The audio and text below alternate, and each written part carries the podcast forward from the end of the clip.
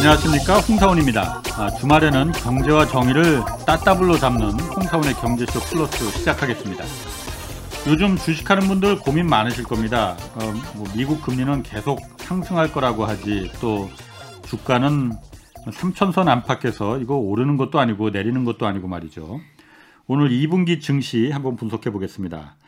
개인 투자자들에게 나침판 같은 역할을 하는 분이시죠. 윤지호 이베스트 투자증권 리서치 센터장 나오셨습니다. 안녕하세요. 안녕하십니까. 예, 처음 뵙겠습니다. 네, 처음 뵙네요. 예. 저는 방송을 가끔 봤기 때문에 익숙하신 분들 있지만. 아, 고맙습니다. 예, 예. 그리고 경제쇼 플러스에 없어서는 안 될 보물 같은 분.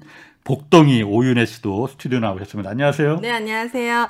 나침판도 볼 줄 모르는 제가. 예. 잘할 수 있을까요? 센터장님 말씀 드리면은. 소개할 때 굉장히 당황했습니다. 나침판이 아닌 건 분명합니다. 왜냐하면 우리 같은 해설자가든 시장에 주위에 있는 사람들은 어쩔 때는 좀 시장에 부합되는 말을 하고 예. 어떨 때는 헤매고 이러는데 네. 헤맨 적이 훨씬 많기 때문에 네. 나침반은 아닌 것 같지만 최소한 제가 생각하는 거를 전해드리는 거는 충실히 하는 편이니까요. 제 말도 참고하시고 더 좋은 말 참고하시고 맞습니다. 그렇게 보시면 됩니다. 참고만 하는 거로. 맞습니다. 예. 네, 알겠습니다. 오늘 윤혜 씨 준비 네. 많이 하고 오셨네. 뭐요? 그러니까요. 나침판도 모르는 저 나침판 봐도 잘 모르거든요. 동서남도. 아, 이런 제가 오늘도 주식을 또 두 종목을 샀거든요. 근데 예. 제가 사자마자 떨어지더라고요. 그래서 오늘 또 센터장님 만나서 말씀 좀 들어보고 오늘 잘 들어보시고. 먼저 올 초만 해도 하여튼 주가가 거침없었잖아요. 네. 3,000 돌파하고 3,200까지 막 올라갔었는데 지금 3,000선 안팎에서 코스피 지수가 계속 오르락내리락 한단 말이에요. 맞습니다. 이거 지금 왜 그러는 거예요? 계속 올라가지 않고 왜? 그러니까 우리가 이번 주에 삼성전자 실적이 나왔지 않습니까? 예. 연초에 1분기. 우리가 1월 달에 팍 올라갈 때 예. 그때 우리가 삼성전자 영업이익 10조의 일을 했었거든요. 10만 전자 얘기하면서. 네네. 그때 9조 3천억대가 나왔으니까 뭐 잘 나왔지만 1분기 실적이니까 9조가 나온 거죠. 그렇죠. 예. 근데 이제 그만큼 1월 달에 기대가 너무 높았죠. 예. 많은 분들이 들어오셔서 야 진짜 이제 주식 투자 안 하면 큰일 나는 거 아니야? 그리고 막 무조건 해야 된다 하니까 다들 막 돈이 엄청나게 들어왔습니다. 그래서 기대감이 굉장히 높아졌을 때가 있어. 그때 뭐 4천 간다고 다 그러지 않았었나요? 예, 예. 그러다가 한 11주 정도 조정을 받다가 기간 조정을 저번 주부터 좀 주가가 좀 반등하는 시도가 나오죠. 예. 재밌는 흐름이 있어요. 저도 질문을 던지고 싶은데 예. 1월 한 작년부터 지금까지 개인들이 한 주시장에서 한 83조 4조 정도 샀거든요. 예. 근데 한 3천 이상에서 몇 퍼센트 정도 될 것 같습니까? 개인들이 산 거죠. 3천 이상에 사신 분들이. 50% 넘을 것 같은데? 아니요, 한 40%입니다. 50% 깜짝 놀랐어요. 아, 3,100 이상이 한 30% 정도거든요. 그러니까 예. 이제 3,100 이상 왔기 때문에 아마 오늘 이거부터 생각하셔야 됩니다. 내가 왜 3,000에 사고 3,100에 샀는데도 지금 손실이 나고 있지? 예. 그럼 뭔가 변화에 적응을 못 하신 거겠죠. 저 궁금한 게 있는데 예. 그 분기는 3개월에 한 번씩인가요? 맞습니다. 그럼 지금 삼성전자가 발표한 실적은 언제부터 언제까지의 기간에 발표한 거예요? 매출? 1월부터 3월까지. 아, 네, 감사합니다. 예. 아, 예. 약간 어려운 질문 시켜 당황했었는데. 아, 제 질문이 어렵지 않습니다. 근데 그 말씀드리고선 뭐냐면 이런 거예요. 그러니까 자꾸 지수를 말씀들 하시는데 예. 사실 한 11주 동안에 어떤 섹터, 어떤 기업에 따라서 조정폭이 굉장히 깊었어요. 예. 그리고 어떤 건 또 바닥에 딱 올라온 것도 있는 건데 이게 다 섞여가지고 지수가 여기 있는 거예요. 그러면 이 시점에서 보셔야 되는 게 두 가지 아이디어가 나죠. 내가 갖고 있는 종목들 아직까지 손실 중이라면 3,000에서 샀는데도 네. 그럼 뭔가 변화하고 있는데 적응이 잘 안 되고 있는 거죠. 나 자신의 포트폴리오가. 네. 두 번째는 재밌는 거 개인이 이렇게 많이 샀기 때문에 네. 정고점을 넘어가야 될 거 아닙니까? 지금 남은 거는 3,260을 넘어서 3,400, 4,000을 네. 가주면 좋겠는데 네. 관건은 뭐냐면 이제부터는 개인이 사서 오르는 장이 아니라 외국인이나 기관이 사줘야 오르는 장이죠. 왜 그렇죠? 개인은 많이 샀으니까. 이미. 그러니까 더 총알이 없는 거예요? 총알이 있더라도 뭔가 주식이라는 게 참 묘해서요. 예. 심리게임제 성격이 가다 보니까 나는 5년이고 10년이고 투자하려고 사놓는데 네. 이상하게 이제부터는 좀 팔고 싶은 마음들이 생기실 거예요. 예. 건물이 많아지죠. 그래서 요즘 장 보시면 매일매일 재미있는 흐름은 개인이 좀 순매도가 나오면 올 플러스가 나고 그런 흐름이 안 보이셨나요? 요즘. 네, 그래서 저는 이런 매물 부담을 좀 어떻게 극복하고 아니면 정말 작년에 기대했던 것처럼 이번에 들어온 개인 투자자분들이 네. 참 5년, 10년을 바라보고 투자해서 매물이 안 나온다면 또 가볍게 매물대 극복할 수 있겠지만 저는 이상하게 마크 트웨인이 이런 말을 했었거든요. 역사는 완벽히 반복되진 않지만 라임이 좀 비슷하단 말을 했었어요. 네. 라임으로 본다면 상당히 고점에 대한 그 경계감이 한 3,200, 300이 가면 나올 시점이 아닐까 생각하고 있습니다. 전고점이 뭐예요?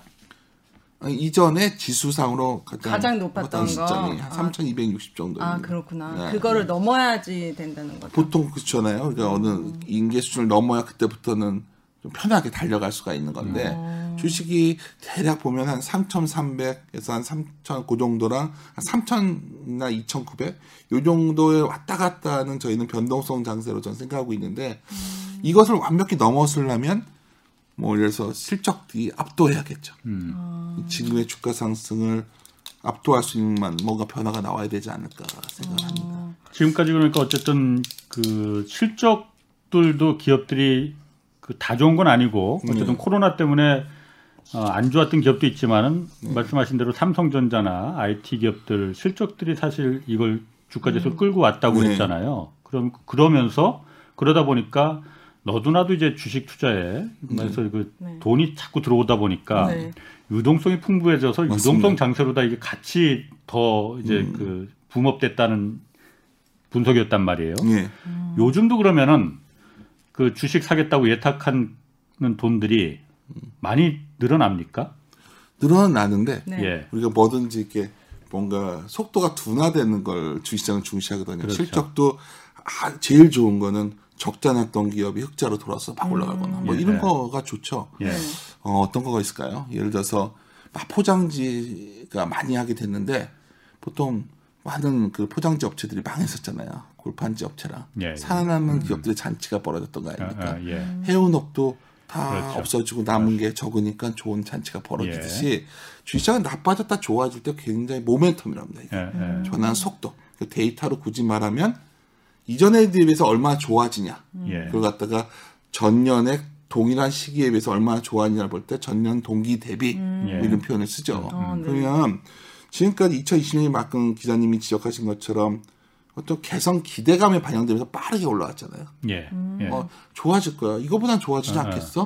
이렇게 아무것도 안 하고 있는데 그걸 달려왔는데 2021년은 뭐냐면 그걸 확인하는 시장이겠죠. 아, 뚜껑을 열어보자. 그렇죠. 뚜껑을 열어보자도 좋은 표현인데 뭔가 죄송한 건 없습니다. 투자에 무슨 죄송한 게 있어요. 투자하는 거는 같이 뭐 그런 건 없다 봐요. 같이 고민하는 거라 보는데 보통 이제 일본 사람 우라가미 군이오라고 한국에서 굉장히 오래전부터 우리 선배들도 좋아하던 책이 있습니다. 거기는 주식시장은 유동성 장세 다음에 실적 장세가 온다 하는데 제가 얕은 경험으로 제가 55인데 90 제가 그래도 94년에 입사했으니까 증권시장 와서 그건 잘 안 맞는 것 같아요. 그냥 유동성 장세 뒤에 또 유동성 장세인 경우도 많고요. 실적 장세라는 건 어떤 기업은 실적 장세일 수도 있고 굉장히 다층적이라는 거예요. 근데 지금 시점에서 회복 기대감들이 반영되고 있을 텐데 지금부터는 이런 고민이 시작되는 거죠. 1분기까지는 작년 1분기 안 좋았으니까 코로나19나 기저효과, 아까 말한 YOY 전년 동기대 좋아지는 게 반영되는 시점이니까 좋은 건 다 알고 있어요. 이제부터 뭘 고민이냐면 코로나19에서 얼마나 벗어나면서 좋아지는 산업이 먼저 고민되겠죠. 안 좋았던 거에 좋아지는 거는 알고 있는데 이제 벗어나면서 좋아지는 것까지 생각이 드는 거죠. 여기서 나오는 게 재미있는 아이디어인데 글로벌하게 많은 파이낸셜 뉴스나 이런데 심심치 않게 나오는 데이터가 사망자 수 데이터예요. 사망자 수 데이터. 아, 사망자. 발음이 사망자 수가 사망자 수요? 코로나로 인한 사망자 수 데이터. 나라별로 비교를 하는 거죠. 그럼 작년에는 가장 사망자가 안 나온 나라가 어디죠? 우리나라죠. 그래서 전 세계 주식 상승률 제일 좋았던 나라잖아요. 아, 주식 상승률. 주가 상승률이 좋았던 거죠. 그럼 올해는 우리는 코로나로 인해서 사망자 수가 급감하고 이런 건 없지 않겠습니까? 근데 미국은 드라마틱하게 지금 급감하고 있잖아요. 뭐 길거리에서 죽은 사람들 걸고 영국도 그랬죠. 독일도. 브라질도 엄청 심각하죠. 브라질은 심각해지니까 더 안 좋아지고 있죠. 주가는. 그러니까 제가 드리는 말씀은 얼마나 벗어나는 정도를 보는 거고 또 하나는 미국 주식이 강해도 그만큼 한국 주식이 강하지 않은 이유가 거기에 있는 거예요. 네? 미국이 아침에 막 많이 올라가서 끝나요. 네. 우리 주식 똑같이 올라가야지 하고 보는데 우리 주식 왜 이래 이러는 거죠. 네. 중국 시장 열면 중국 시장이 자꾸만 연동돼요. 왜 그러냐면 네. 중국이나 한국은 작년에 큰 피해가 적었어. 코로나로 인한 그렇죠. 피해가. 그러니까 그래서 기저 속도에 대한 걸 생각한다면 아마 우리나라 속도는 빠르지 않은데 그럼 레벨이 크게 올라와야 되는데 거기서 충돌이 나는 거죠. 아니, 그래도 난 신중하게 갈 거야 하는 사람들이 있고 그래도 글로벌하게 뭐 좋아지지 않겠어 경기가 뭐 금리도 나오지만 좀 이제 논의하겠지만 이런 것들이 부닥치다 보니까 우리가 변동성 장세라는 표현을 쓰는데 뭐 어려울 게 아니라 오를 것 같아서 쫓아 사면 물리고요. 무너질 것 같을 때는 사면은 거기다 돌아서요. 이게 변동성이 나오는 겁니다. 그런 장이 아직은 좀 더 이어질 것 같다는 저는 생각을 갖고 있어요. 2분기는 그럼 어떻게 될 것 같아요? 이제 2분기 시작됐는데. 그러니까 2분기에 그나마 다행인 거는 드디어 외국인들이 돌아왔다는 거죠. 외국인? 외국인이라고 하면 외국인 투자자. 투자자들이. 그러니까 우리 국내에 이제 우리 같은 사람들이 사는 거는 개인 투자로 잡히겠죠. 그리고 이제 기관 투자가들이 여러 종류가 있어요. 성격은 다 다르지만 저희들 클라이언트인데 뭐 다 다릅니다 상황은. 근데 이제 그래도 개인에 연동돼요. 그래도 어느 정도 방향은. 근데 외국인들은 철저하게 글로벌 매크로 환경에 종속돼서 움직입니다. 그럼 예를 들어서 올해를 바라봤을 때 작년 11월쯤에 저희 같은 사람들이 다 맨날 틀려 이렇게. 올해 이제 다 그런 거죠. 아, 내년에는 이머징 사이클이 올 거야. 이머징. 그러니까 저희 미국 외 선진국 외 시장들 아까 지적하셨던 브라질 같은 신흥국. 그렇죠. 그렇지.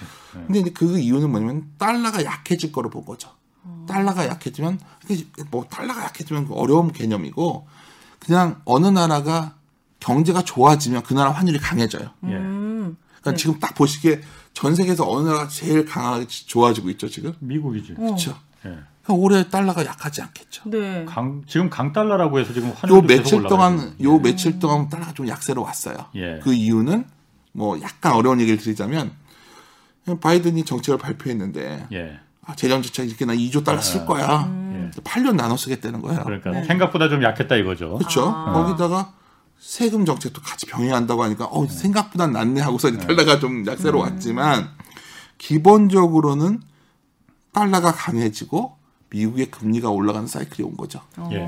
그러다 보면 약한 고리에 있는 나라들, 약한 고리에 있는 기업들은 흔들리는 거예요. 최근에 보면은 막 중국의 어떤 기업들이 많이 흔들리니까 우리나라에 굉장히 유명하신 분이에요. 여기다 언론에서 처음 다루셨지만 비루왕은 슈퍼스타였거든요. 누구야? 아케고스. 아케고스 같은 스타가 나온 거죠. 뭐 굳이 아실 필요는 없어요. 근데 하여튼 근데 그런 것들이 어떤 종목들이 흔들리는 거죠. 그래서 만약에 지금 시점에서 반문하셔야 돼요. 아, 지수가 3,100 이상 올라왔는데 나는 왜 복구가 안 되지? 뭔가 내 포트폴리오에 문제가 있을 확률이 높은 겁니다. 약간 비싼 주식을 들고 있을 확률이 높은 거죠. 시장 자체의 색깔은 비싼 주식에서 그래도 가치가 있고 하방 리스크가 적은 종목으로 돌고 있는데 그쪽이 포트폴리오 비중이 낮으면 뭐 포트폴리오도 별게 아니라 내가 세 종목이 있으면 세 종목도 포트폴리오고 다섯 종목도 포트폴리오인데 너무 어딘가에 편중돼 있으면 이게 잘 해소가 안 될 확률이 높죠. 그게 오히려 시장의 높낮이보다 훨씬 중요한 어떤 우리가 지금 고민해야 될 지점입니다. 뭘 담아야 되나요, 센터장님? 그러니까 단도직입적으로 물어보시면 그게 중요한 거 아니에요? 너무 그냥 그럼 뒤에 좀 뒤에 하시는 게 낫지 않을까요? 아, 네, 그렇죠. 네. 네. 막 말하보니까 질문과 다 달라서 제가 편하게 가시죠, 뭐. 네.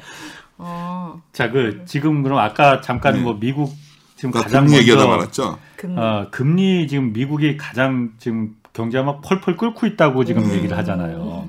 그런데 가장 큰 변수가 여러 가지 변수가 있겠지만 미국 지금 경기가 너무 생각보다 빨리 좋아지니까 금리도 너무 급하게 지금 올라가고 뭐 여러 가지 변수 있을 겁니다. 그런데 가장 핵심 변수 그리고 또 미국 금리가 어느 정도 우리한테 영향을 줄 수 있을 건지 우리 그 주식시장에 그 부분 한번 좀 분석해 주시죠. 그러니까 금리가 우리가 실생활에서 매우 중요하잖아요.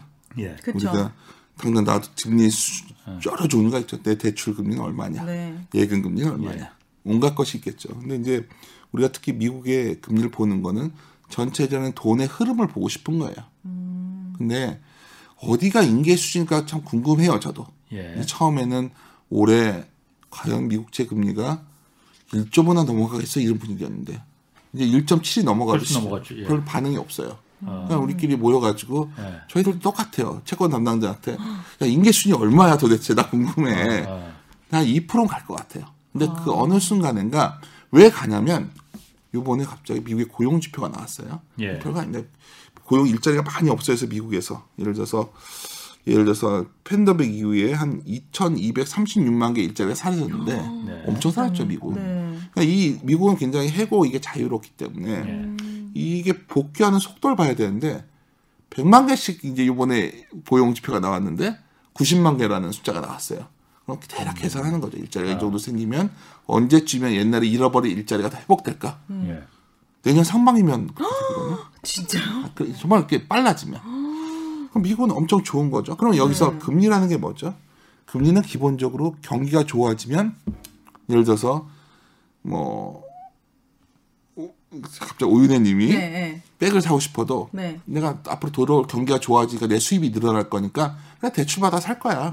그래서 가가지고 현대백화점 생겼는데 명품백 사는 거죠. 네. 그래도 금리가 올라가도 버틸 수 있는 거죠. 그러니까 소비가 활성화될 때 금리가 오르고 기업들이 돈을 벌고 싶어서 투자를 늘릴 때도 대출을 받아도 내가 더 돈 벌 수 있으니까. 그렇죠.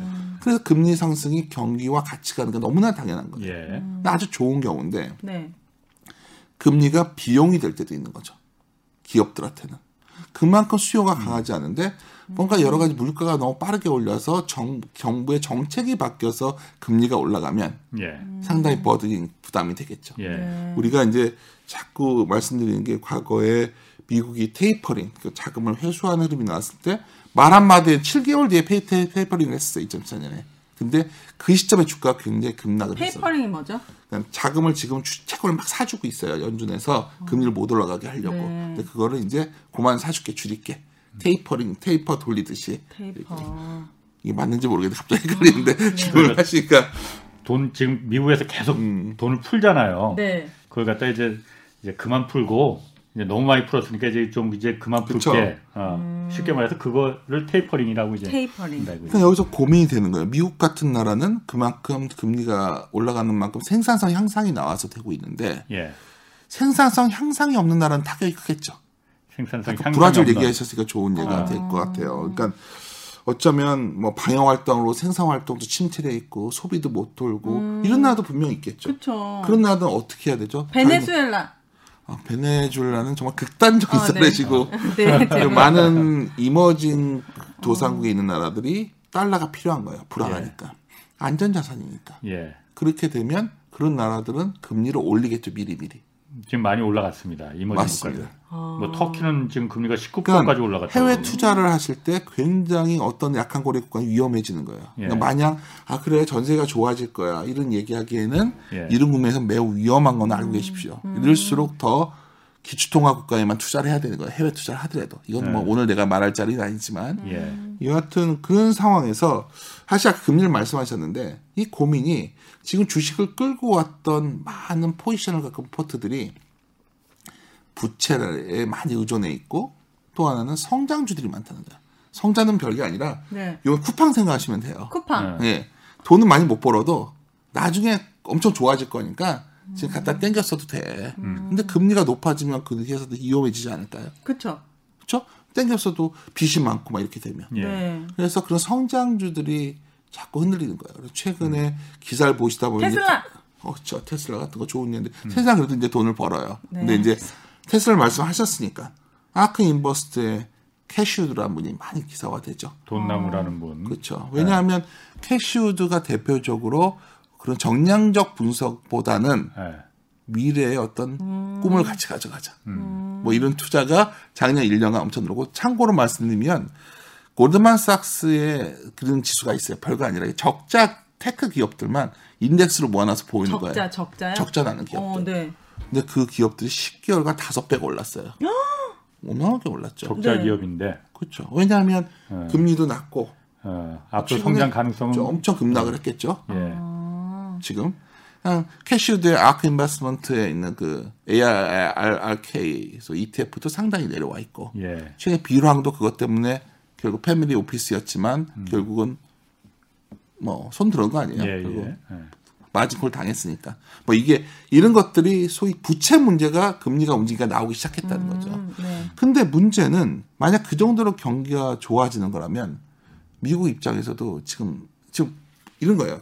제가 이거 추론한 거예요. 오늘 파웰이 이제 IF 가서 이제 여러 가지 자기가 뭔가 얘기를 할 텐데 파월도 인기가 그렇게 많지 안 남았거든요. 네. 그럼 내가 파월이라면 나도 더 하고 싶거든요. 근데 고용 지표가 고용 이제 뭐 물가는 두 번째고 나는 완전 고용 때까지 가겠다 했으니까. 네. 고용 지표가 너무 좋게 나오니까 이제 연준 위원들끼리 또 야, 이거 뭐가 액션이 있어야 되지 않아? 논의가 있겠죠 지금. 그 정도 잘 나온 거야. 그러니까 네. 쉽게 말해서 고용이 너무 이 정도 떴으면 내년 상반기면은 완전 고용 가는데. 네. 근데 이제 이런 논리가 나오는 거죠. 아, 지금 흑인이나 히스패닉은 실업률이 매우 높다. 8% 네. 이상이다. 뭐 이런 논리도 나오고. 그러니까 시장에서는 이제 어떻게 유동성을 안 줄이지는 기대를 계속 가져가지만 이런 걸 떠나서 제 결론은 네. 미국의 시스템이 이렇게 후진적이지 않거든요. 네. 결국은 고용 지표가 더 개선되고 네. 이런 시그널이 나오면 미국은 점점 금리 쪽에 정책 쪽에 전환점을 찾아갈 것이고 그게 올해 말이 되면은 올해 말쯤이라면 말을 하는 시점이 난 테이퍼링이라도 하겠다. 그게 올 4분기에는 가능하지 않을까 최소한. 4분기쯤에 금리가 오른다는 말씀이에요. 아니 그런데 지금 그렇죠? 그런 이 얘기 말씀이 이렇게 대단한. 잠깐만 저도 좀 질문 좀 하자고. 네. 이해가 오른다. 근데 연준에서는 미국 연준에서는 네. 중앙은행격이지 않습니까? 네. 그런 기준금리를 2023년까지 절대 우리 안 올리겠다고 이미 몇 번을 말을 했잖아요. 금리는 뭐 근데 저는 그것도 점도표라고 그러는데 네. 이제 FOMC 때부터 계속 바뀔 거예요. 그러니까 시스템적으로 움직인다니까요. 그러니까 연준에서는 아 그래 물가가 어떤 평균 물가 이상의 게 나와야 돼. 근데 물가도 그렇게 될 것 같고. 예. 두 번째 고용도 생각보다 잘 된다면. 예. 나 이제 나는 언제쯤 금리를 올릴 거야. 점을 찍어요 연준 위원들이. 예, 예. 그게 바뀌겠죠. 아, 그거 바뀔 수 있다는 거예요. 그러면? 바뀔 수 있죠. 근데 그게 금리가 나중에 올리죠. 그때는 사실 금리 올라갈 때는 예. 과거에 테이퍼링 시작되거나 금리 올라갈 때 시장에게 충격이 크지 않아서 그 전에 충격이 오죠. 그 전에 나는 테이퍼링 할 거야. 그럼 이미 준비를 시키죠. 파일도 맨날 그 말하잖아요. 난 미리 당신한테 얘기해 줄 거야. 예, 그때 예. 얘기해 주면 그때 대비해. 그렇다면 저는 이런 경제 지표를 보는 이유는 뭐 이거 경제 지표가 얼마나 대단한 거라고 보겠어요. 그냥 결국은 이쪽에서 어떤 시장의 변화를 읽고서 내가 미리미리 좀 그래도 조금씩 위험을 대비하거나 이런 것도 활용을 하려는 거예요. 근데 아까 기자님이 지적하시니까 그럼 이런 것도 재밌는 흐름이에요. 앞서 먼저 좋았던 대표적인 나라가 중국이잖아요. 중국은 최근에 그냥 자본주의 유출 우려를 사전에 막는 거예요. 그러니까 중국은 딱 느낀 거죠. 과거처럼 미국과 중국이 굉장히 협조가 잘 될 때는 아니, 그때는 큰 문제가 없었어요. 서로 요즘 보면은 그런 적이 있었나 싶은데. 그렇죠. 그러니까 뭐 이거는 그러니까 이제 여담으로 바이든이 원래 2002년에 중국의 WTO를 가입시켜줬던 대표적인 상원위원장이었잖아요. 예.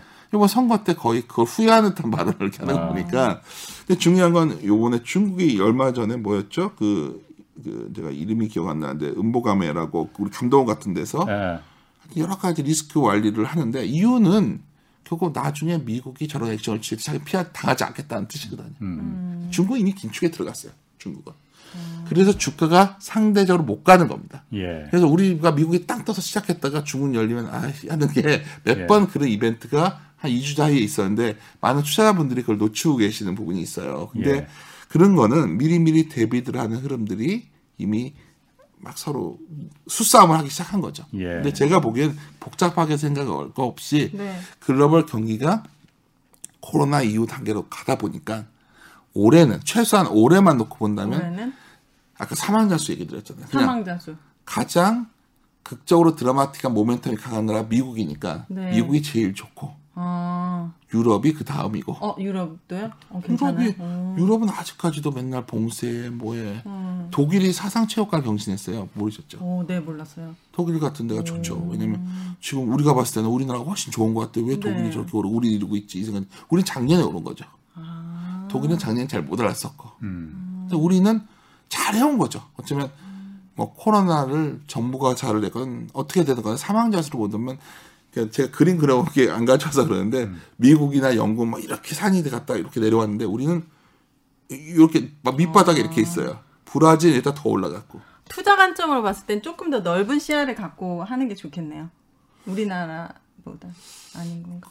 넓은 시야보다는 이제 그런 거죠. 올해만 놓고 본다면, 그러니까 아까 우리가 저한테 물어보신 게 2분기, 3분기 어떨 거냐 물어보셨는데, 네. 결국 미국이 가는 만큼 우리가 쫓아가지는 못할 것 같다. 아. 근데 그러니까 미국이 가는 만큼 쫓아가지 못하니까 그것도 아쉬운데, 두 번째는 미국이 너무 좋아져서 아까 금리라는 것을 정책 변수로서의 어떤 시그널 시장에 주는 순간, 네. 그거에 대한 경계감은 유지해야 된다는 거죠.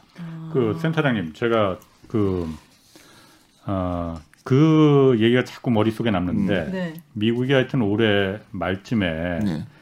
금리를 그 손볼 가능성이 있다. 아니, 금리를 손본다는 게 아니라 말을 한다는 거, 4분기쯤. 아, 말을. 나는 테이퍼링. 앞으로 이제 언제 이제 그 예고를 준다 이거죠. 그때 테이퍼링 때 말하고서 7개월 뒤에 테이퍼링을 했었어요. 2014년에. 예, 예. 정작 시장은 번에 하자마자 5개월간 무더락하고 예. 7개월에 테이퍼링 시작했을 때는 까먹었어요. 우리가 이제 잊어버리고 되는 거죠. 알겠습니다. 그러니까 올해 뭐 하반기나 말쯤에 네. 예를 들어 미국에서 금리를 지금 당장 올리지는 않지만은 우리가 준비들을 하고 있어. 우리가 이제 슬슬 금리를 이제 슬슬 올릴 때가 된 것 같아라고 말을 하면은 시장은 거기에 바로 반응할 거 아닙니까? 네. 그럼 그때부터 진짜 시장 금리들은 이제 올라가고 그럴 거 아니에요. 근데 또 시장 금리를 말할 때 하나를 제가 약간 놓치고 말하다 보니까 진행이 됐는데. 예.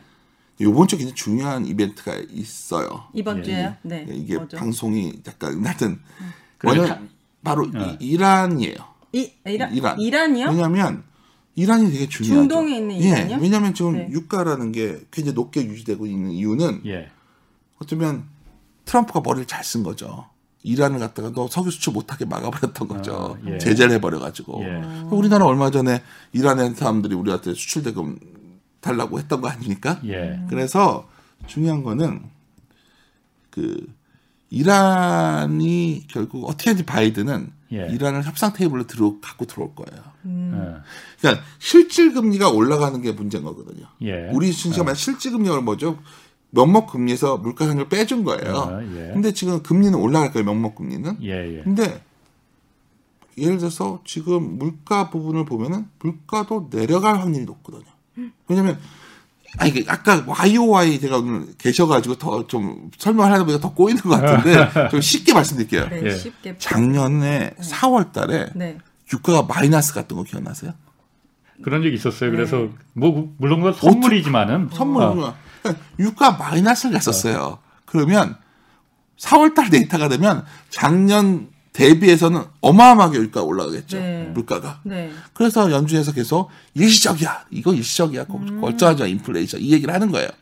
근데 그리고 나서 어떻게 하는지 물가를 낮추고 싶지 않겠어요. 지금 올라가는 거를. 연준, 트럼프 쪽에. 그러니까 유가를 어떻게든 제어를 해야 돼요. 근데 제가 보기에는 결국은 감산 때문에 유가가 유지됐던 건데 얼마 전에 러시아도 주가가 축 빠지고 막 이런 것들이 유가가 좀 흔들리려고 하는 이유가 아무래도 계속해서 사우디가 원래 이란을 견제하거든요. 쟤도 못 들어오게 하고 싶어가지고. 근데 바이든은 다른 것 같아요. 어떻게든지 결국은 석유 시장에 감산 없이 논할 수 없는 가격에 와 있는 유가를 낮추는 형태로 갈 것 같단 말이에요. 그래서 제가 보기에는 왜냐하면 잘못하다가는 또 쉘가스 뽑아야 된다고 얘기하지 않겠어요? 미국에서. 환경주의자인 바이든이 그걸 가만 보겠습니까? 그래서 이란을 저희 정상시장으로 회귀된다는 건 다른 말로 하면 이락 핵합의의 복귀예요. 다른 말로 하면 이란의 석유 수출 재개입니다. 그걸 가져오면 유가가 안정화되면 명목금리가 어떻게, 실질금리가 어떻게 되겠어요? 쭉 올라가겠죠. 그렇게 되면 한국전시가 그러니까 저는 주식이 안 좋다가 아니라 작년에는 그냥 기대값으로 올라올 수 있었는데 올해는 기저효과를 감안하면 여러 가지 그런 변수들이 고비고비마다 한 번씩 시장의 상당을 제약할 거라는 거죠. 그게 3,200일지 300일지 400일지 모르겠지만 마냥 4,000까지 달려가는 작은 쉽지 않다는 걸 계속 말씀드리는 거예요. 그래서. 그럼 정리를 해보면 곧 있을 이제 이란과 미국과의 트럼프가 이제 이란 핵합의 우리 싫어하고선 트럼프 미국에 그냥 빠져나가버린 거잖아요. 그런데 바이든이 다시 이란을 끌어들여서 핵합의에 합류하면은 이란이 다시 석유를 수출을 할 거다. 그러면은 석유가 많이 돌아다니니 네. 석유값이 이제 내려갈 거다. 네. 네, 그렇죠. 그거랑 금리랑 무슨 상관인데요? 실질 금리를 봐야 되니까. 실질 금리는 내가 그러니까 물가를 빼줘야 되죠. 원래 금리에서 뭐 대단한 개념은 아닌데 간단한 개념이다. 네, 알겠습니다. 예. 가만. 네. 내가 지금 무슨 말 하려다가 까먹었는데 갑자기 훅 치고 들어오는 바람에. 저도 수가 당황하면서 지금 저도 지금 말까. 죄송해요. 깜짝 놀랐어요. 좋은 생각이에요. 저도 오늘. 그래서 그. 금리가 어떻게 그렇게 올라가니까 중간중간에 우리 증시에도 예. 금리가 올라가면 당연히 증시에는 호재가 아닌 거잖아요. 그러니까 특히 말해서 주식이라는 거는 네. 그러니까 장전장은 뭐였냐면 그냥 우리가 이익도 좋아지지만 네. PER이 리드했다고 그래요. 그러면 PER은 뭐냐면 아 내가 당신에 대해서 이 정도 가치가 있어를 더 줄 수가 있었어요. 네, 금리가 네. 낮으니까. 네. 그렇죠. 네. 그러니까 금리가 낮으면 원래 PER를 더 줄 수가 있거든요. 그래서 아이 너는 더 가치가 있어 해줬는데 이제부터 EPS가 올라가야 되는 장으로 바뀌었다고 얘기를 해요. EPS요? 그러니까 기업이익이 레벨이. 네. 근데 그러니까 더 쉽게 말씀을 드리면 금리가 움직이면 작년 같은 게 어땠죠? 굉장히 힘든 기업이 많았고 일부 기업에만 굉장히 몰렸잖아요. 경기가 안 좋으니까. 네. 경기가 안 좋을 때는 딱 좋아 보이는 게 몇몇 기업 많지 않잖아요. 네. 작년에 뭐 네이버, 카카오. 막 2차 전지 이런 거. 아니면 2차 전지도 좋았죠. 네, 그래서 밸류에이션이 비싸진 거죠. 네. 근데 그런 기업에 막 밸류에이션이 막 PER로 뭐 20배, 30배, 40배 줘도 이거 성장하는 산업이야. 네. 이러면 그만이었어요. 네. 근데 금리가 움직이면 어떤 경기가 좋아지는 거잖아요. 온기가 확산되는 거예요. 그러면 저 망할 줄 알았던 아까 말했던 해운업도 살아나는 애들이 있네. 해운업이요? 예. 옷가게도 요즘 보시면 한섬이라는 회사 있잖아요. 뭐 한섬, 예, 예. 한섬 예. 잘 팔리거든요. 예. 그러니까 주가 의류업종도 되게 좋고 화장품 업계들도 나쁘지 않은 네. 것 같고 주가를 보시면은 굉장히 단단하게 올라오는 것들이 있는 거죠. 그리고 저 주변에서 소재를 만드는 회사들도 좋고, 그러니까 작년에는 딱 좋아 보이는 거 하면 이랬다면 요즘 장 보시면. 가치형 스타일이 근 3개월간 굉장히 시장을 이겼는데 많은 이런 방송을 보면 그건 별로 얘기를 안 해요. 거의 다 미래의 성장만 얘기하고 있죠. 근데 그래서 그런 시장의 변경도 금리와 함께 온 거고 시장이 재편되고 있다고 말씀드리고 미국 시장이 강한 이유는 미국은 그런 기업들의 시총 비중이 매우 높아요. 한국은 너무 IT 비중이 높은 거예요. 미국에 보시면 뜬금없이 막 이번에 코로나 때문에 작년에 가장 고생했던 업체 중에 크루즈 업체들 있잖아요. 그렇죠. 사람이 얼마나 많이 죽었어요. 네. 미국의 크루즈 여행사들 얼마나 많이 올랐는데요. 호텔 업계도 많이 오르고. 그렇군요. 그 어쨌든 그 투자계 그 일반 투자자들의 나침판이라고 불리시니까 그만큼 이제 예측을 잘하신다고. 그건 정말 아닙니다. 그 말 들으니까 화내시지 마시고. 그런데 지금. 또 까먹었네.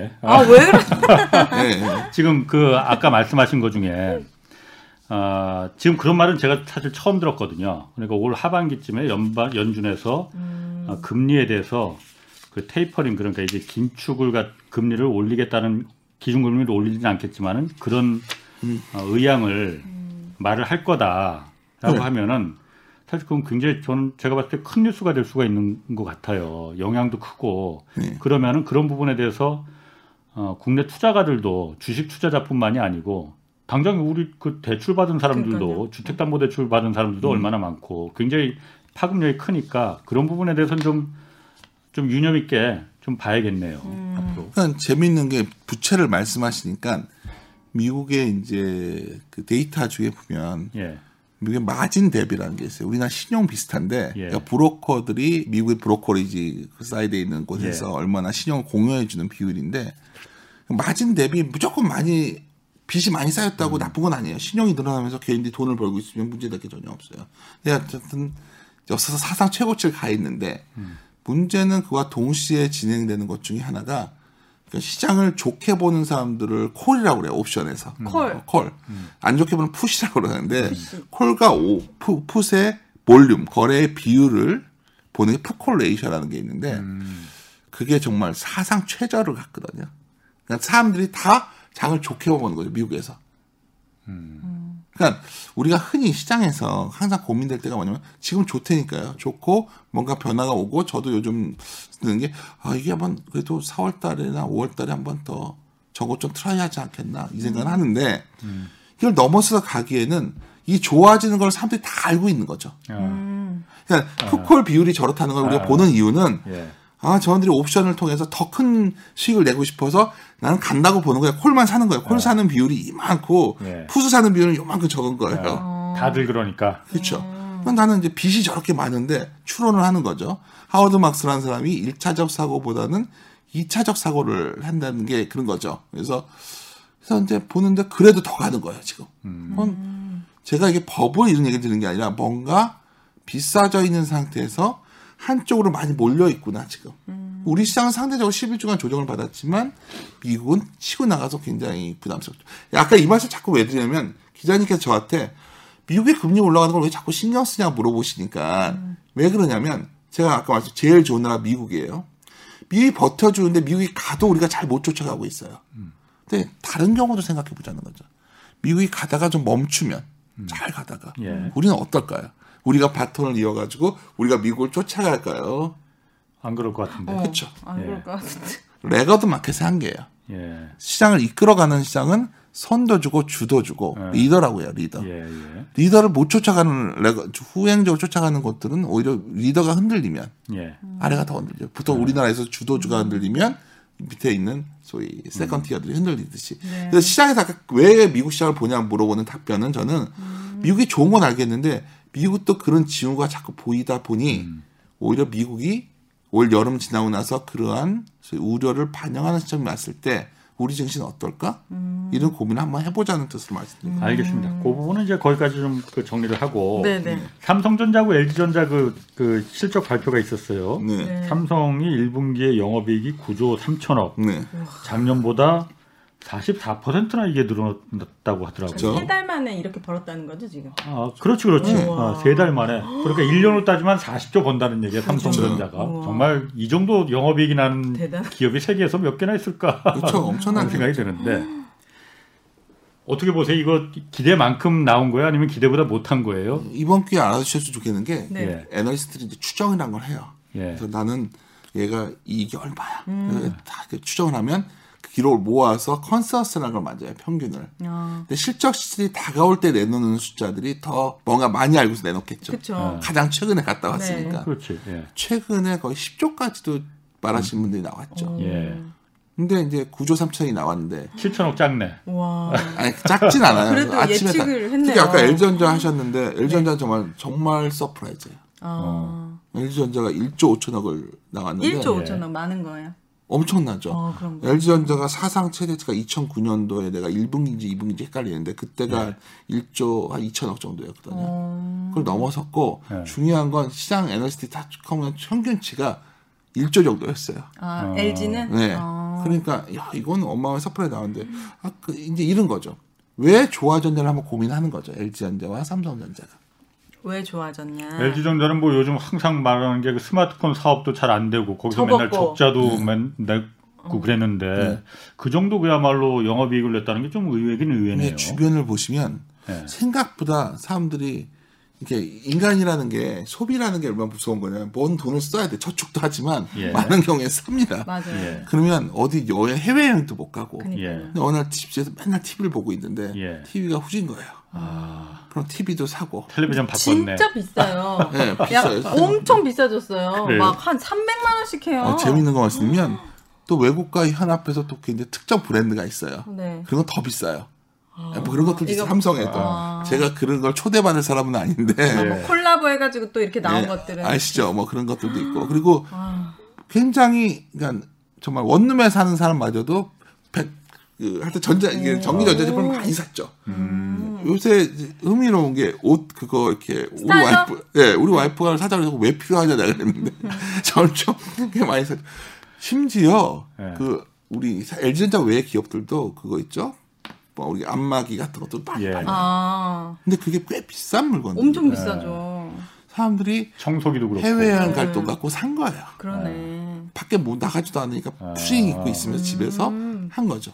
많이 돈을 벌었던 것 중에 하나가 또 안에서 리모델링하고 얼마나 수요가 많고, 부동산도 보면 뭐 건축은 소위 그런 건축 주변 업체들도 의외로 괜찮아요, 실적들이. 근데 이제 어떻게 했죠? 아까 또 사망자 수익 무슨 오늘 그 얘기만 오고 같은데 이제 밖으로 나가게 되겠죠, 점점점. 아무리 뭐 무슨 유행이 더 온다 해도 일단 우리 맞을 백신이 생겼기 때문에 언젠가는 백신을 맞겠죠. 그러면 뭐 올해는 그렇죠, 내년에는 뭐 여행도 갈 수 있고 이런 시기가 오지 않을까요? 그러니까 사람들이 서서히 나가서 여의도에 우리 오면 그 현대백화점 좀 불안하지만 사람들이 가서 뭘 사는 거예요. 뭘 사 먹게 되고 그런 그 수요율이 늘어난다면 내가 가진 예산 내에서 전자제품을 더 많이 살까 이런 고민도 하는 거죠. 근데 전자는 좀 다른 게 전자는 이런 게 있죠. 반도체는 계속 쓸 것 같으니까. 근데 여기서 이런 말씀 하나 드려볼게요. 우리가 원래 연초에 삼성전자를 재평가한다고 했을 때 그 당시에 제일 많이 얘기했던 게가 이제 삼성전자가 파운더리에 TFC에 따라잡을 거야. 그래서 이제 우리가 이제 애널리스트가 논리 만들어, 저희가 무슨 주시장에 완벽한 법칙은 없어요. 논리 만들어야 되니까 이제 반도체 담당자랑 논리를 만든 게 대만이 TSMC가 세계를 진편할 때 PBR이 50% 레벨업 됐다. 그때 50%를 때려 넣으면 10만 원이 나와요. 그래서 그때 10만 다 외쳤던 게 11만. 근데 또 한편은 이것도 생기잖아요. 최근에 인텔이 갑자기 파운드를 한다고 그랬어요. 근데 우리가 기억하다시피 원래 반도체 최강자는 일본이었어요. 근데 어느 날 일본과 프라자 합의 때 일본이랑 미국이랑 붙었죠. 그랬더니 한국에서 반도체 하기라고 우리가 하게 된 거예요. 그냥 웃으시는데 진짜예요. 진짜라기 표현은 그런 논리에 따라서 일본이 반도체를 한국이 받은 거죠. 갑자기 미국이 하겠다는 거예요, 지금. 그러면 우리가 미국 가서 생산을 하거나 뭐 여러 장기적으로 본다면 반도체도 여러 가지 시나리오가 생기겠지만 왜들 그러겠어요. 그러니까 두 가지가 겹치는 거예요.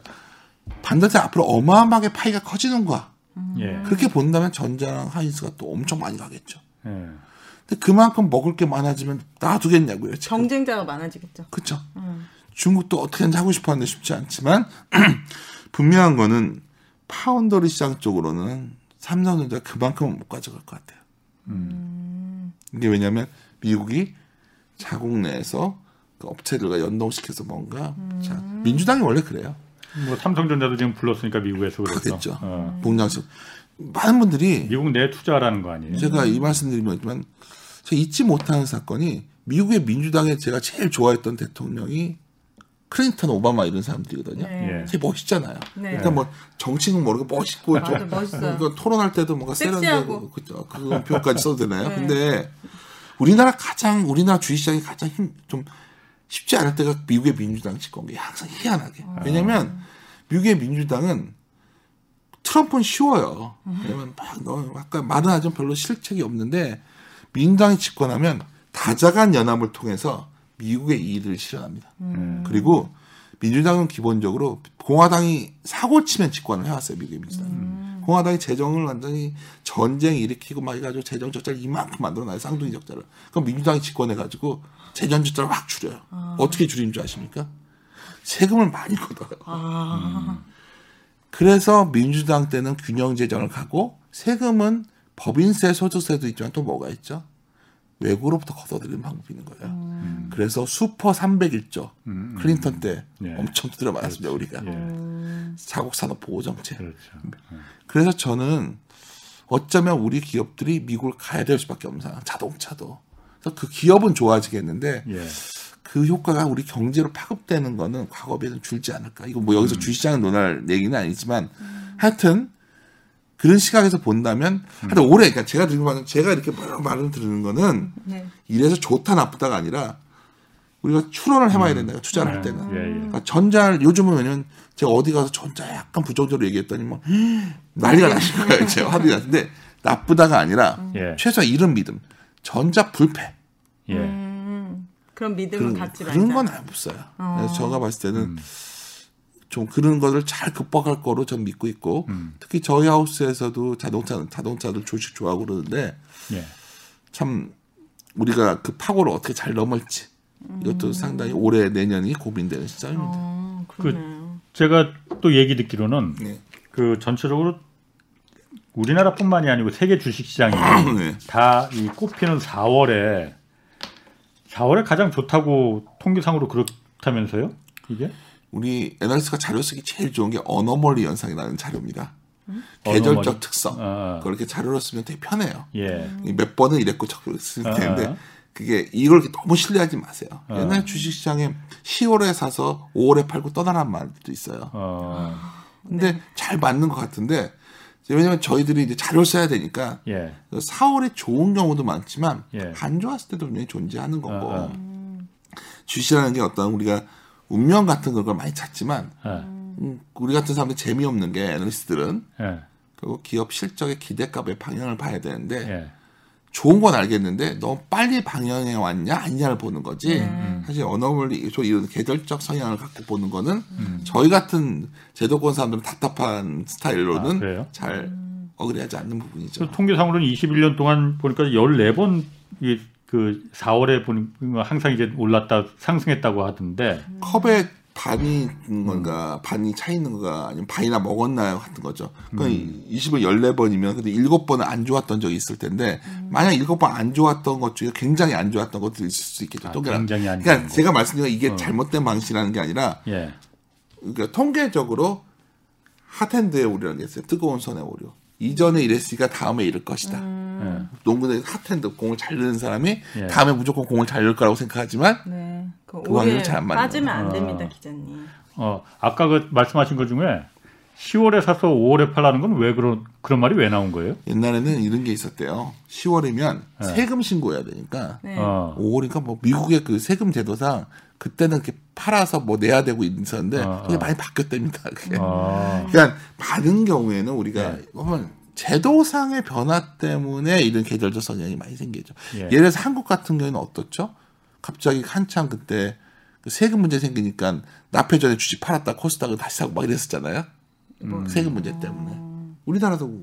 그러니까 여러 가지 세금이나 이런 이슈 때문에 나오는 거는 그래서 반복적인 패턴화 되는데 뭐 이게 결국 공식처럼 법칙화될 건 아니다. 이렇게 말씀드립니다. 근데 지금도 많이들 그래도 잘 맞는 것 중에 하나가 가을쯤 샀다가 네. 봄 지나면서 파는 전략은 생각보다 꽤 오래된 세이 하딩이라는 사람이 했던 전략인데 오랫동안 잘 맞았어요. 근데 제가 그거를 왜 이렇게 자신 없어 하냐면 네. 매년 그거를 갖고 자료를 쓰다가 어느 한번 되도록 틀린 적이 있었습니다. 그래서 꼭 반복되진 않는다. 이 말씀드리고 싶어요. 보통 저는 봄에 샀다 가을에 팔았는데 거꾸로 했네요. 근데 뭐 네. 그거보다 뭐 언제 웃기죠. 캐란다 효과인데 우리가 꼭 투자를 1년 단위 생각할 필요는 없잖아요. 네. 정말 가장 좋은 투자자는 작년에 싸게 사놓고서 가만히 있는 사람이 가장 돈을 많이 벌 거고 내년에도 그 사람들이 돈을 제일 많이 벌 겁니다. 네. 이거 저평가 우량주에 투자해야 된다고 하는데요. 네. 이런 우량주는 어떻게 저 같은 개인 투자자는 알아볼 수 있나요? 저평가된 우량주. 어떤 게 저평가된지 그거 어떻게 알아요? 그러니까 뭐 제가 항상 드리는 말씀인데 우리가 참 전에도 맨날 이 말씀 드려서 좀 그렇지만 오늘 처음 뵀으니까 네. 원래 돈 잘 버는 회사 계속 돈을 잘 벌어요. 그런 거 있잖아요. 우리 학교 다닐 때 네. 옆에 보면 공부 열심히 안 하는데 네. 항상 시험 잘 보는 애 있잖아요. 꼴뱅이 싫어. 꼴뱅이 싫잖아요. 그러니까 보면 네. 내가 공부머리 따로 있다고 원래 그 성적이 계속 좋아지는 애 있잖아요. 계속 발전하는 애. 네.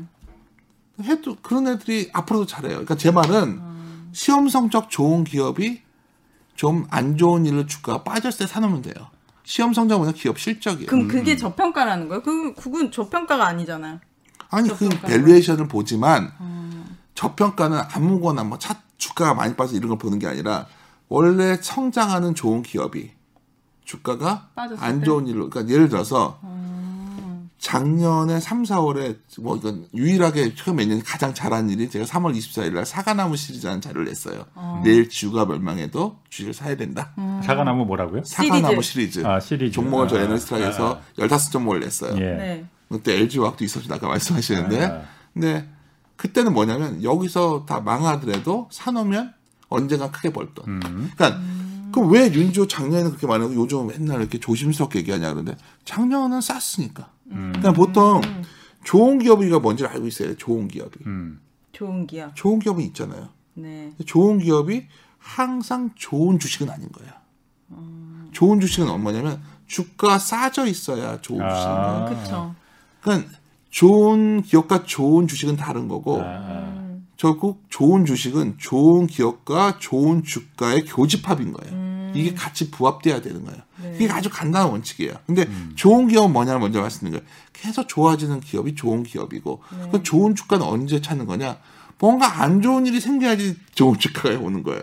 내가 보고 있다가 아 그래 나는 이걸 관찰하고 있다가 좋은 주가에 오면 살 거야 이게 아니라 뭔가 이 기업 어떤 특정 기업이 굉장히 안 좋은 악재로 인해서 막 무너졌는데 네.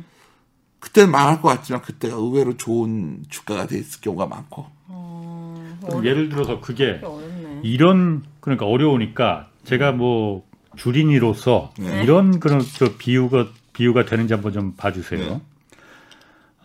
예를 들어서 지금 SK하고 LG하고 지금 배터리 갖고 지금 서로 싸움이 붙었잖아요. 네. 둘 중에 하나는 피해를 좀 볼 가능성이 있잖아요. 그러면은 네. 배터리는 어쨌든 나중에 전기차도 있고 다 성장 산업이니 두 개 기업 중에 그 어쨌든 그 주식을 사놓으면은 지금 그 아까 말씀하신 대로 그 피철철을 요구하러 져서 주가 그럼 당분간 쭉 빠질 거 아니에요. 그때 사놓는 게 그러면은 근데 이제 방법이라는 거예요. 가장 민감한 걸 또 내가 제일 질문하고 답하기 싫어하는 부분인데 쉽게 그러니까 예를 한번 들어보려고. 이걸 먹었던 부분이어서 그거는 또 다른 문제가 또 있어요. 예. 뭐냐면 이 둘만 있는 게 아니라는 게 문제죠 지금. LG와 아까 SK는 이노베이션만 있는 게 아니라 그 뒤에 반개 회사들? 다른 회사들도 자기들이 네. 스스로 내재화하겠다는 것들도 많이 나오고 있고 그러니까 파이가 거진 산업에서 예를 들어서 우리가 워렌 버핏의 투자 방법 중에서 우리가 가장 많은 분들이 따르는 게 뭐냐면 해자라는 거잖아요. 해자? 그러니까 옛날 중세의 성을 보면 물을 파놔가지고 못 들어오게 막아놨잖아요. 네. 성 주변으로. 그렇죠. 그걸 해자라고 하는데 어떤 산업이 해자가 굉장히 있어야 되는데 너도 나도 달려들 수 있는 구조로 가고 있잖아요 지금. 그러니까 우리나라의 그러니까 어떤 산업이 그러니까 두 가지예요. 파이가 막 커지는 산업에서 내가 굳건한 지위를 갖고 있는 그게 반도체였잖아요. 그런 건 좋죠. 그리고 그런 게 있고 예를 들면 또 하나 반대의 경우는 뭐가 있죠. 이 요새 최근에 좋아지는 건 뭐냐면 파이는 안 커질 것 같아서 알아서 다 망했어요. 안에서 다 없어졌더니 남아있는 애들한테는 파티가 벌어지는 거예요.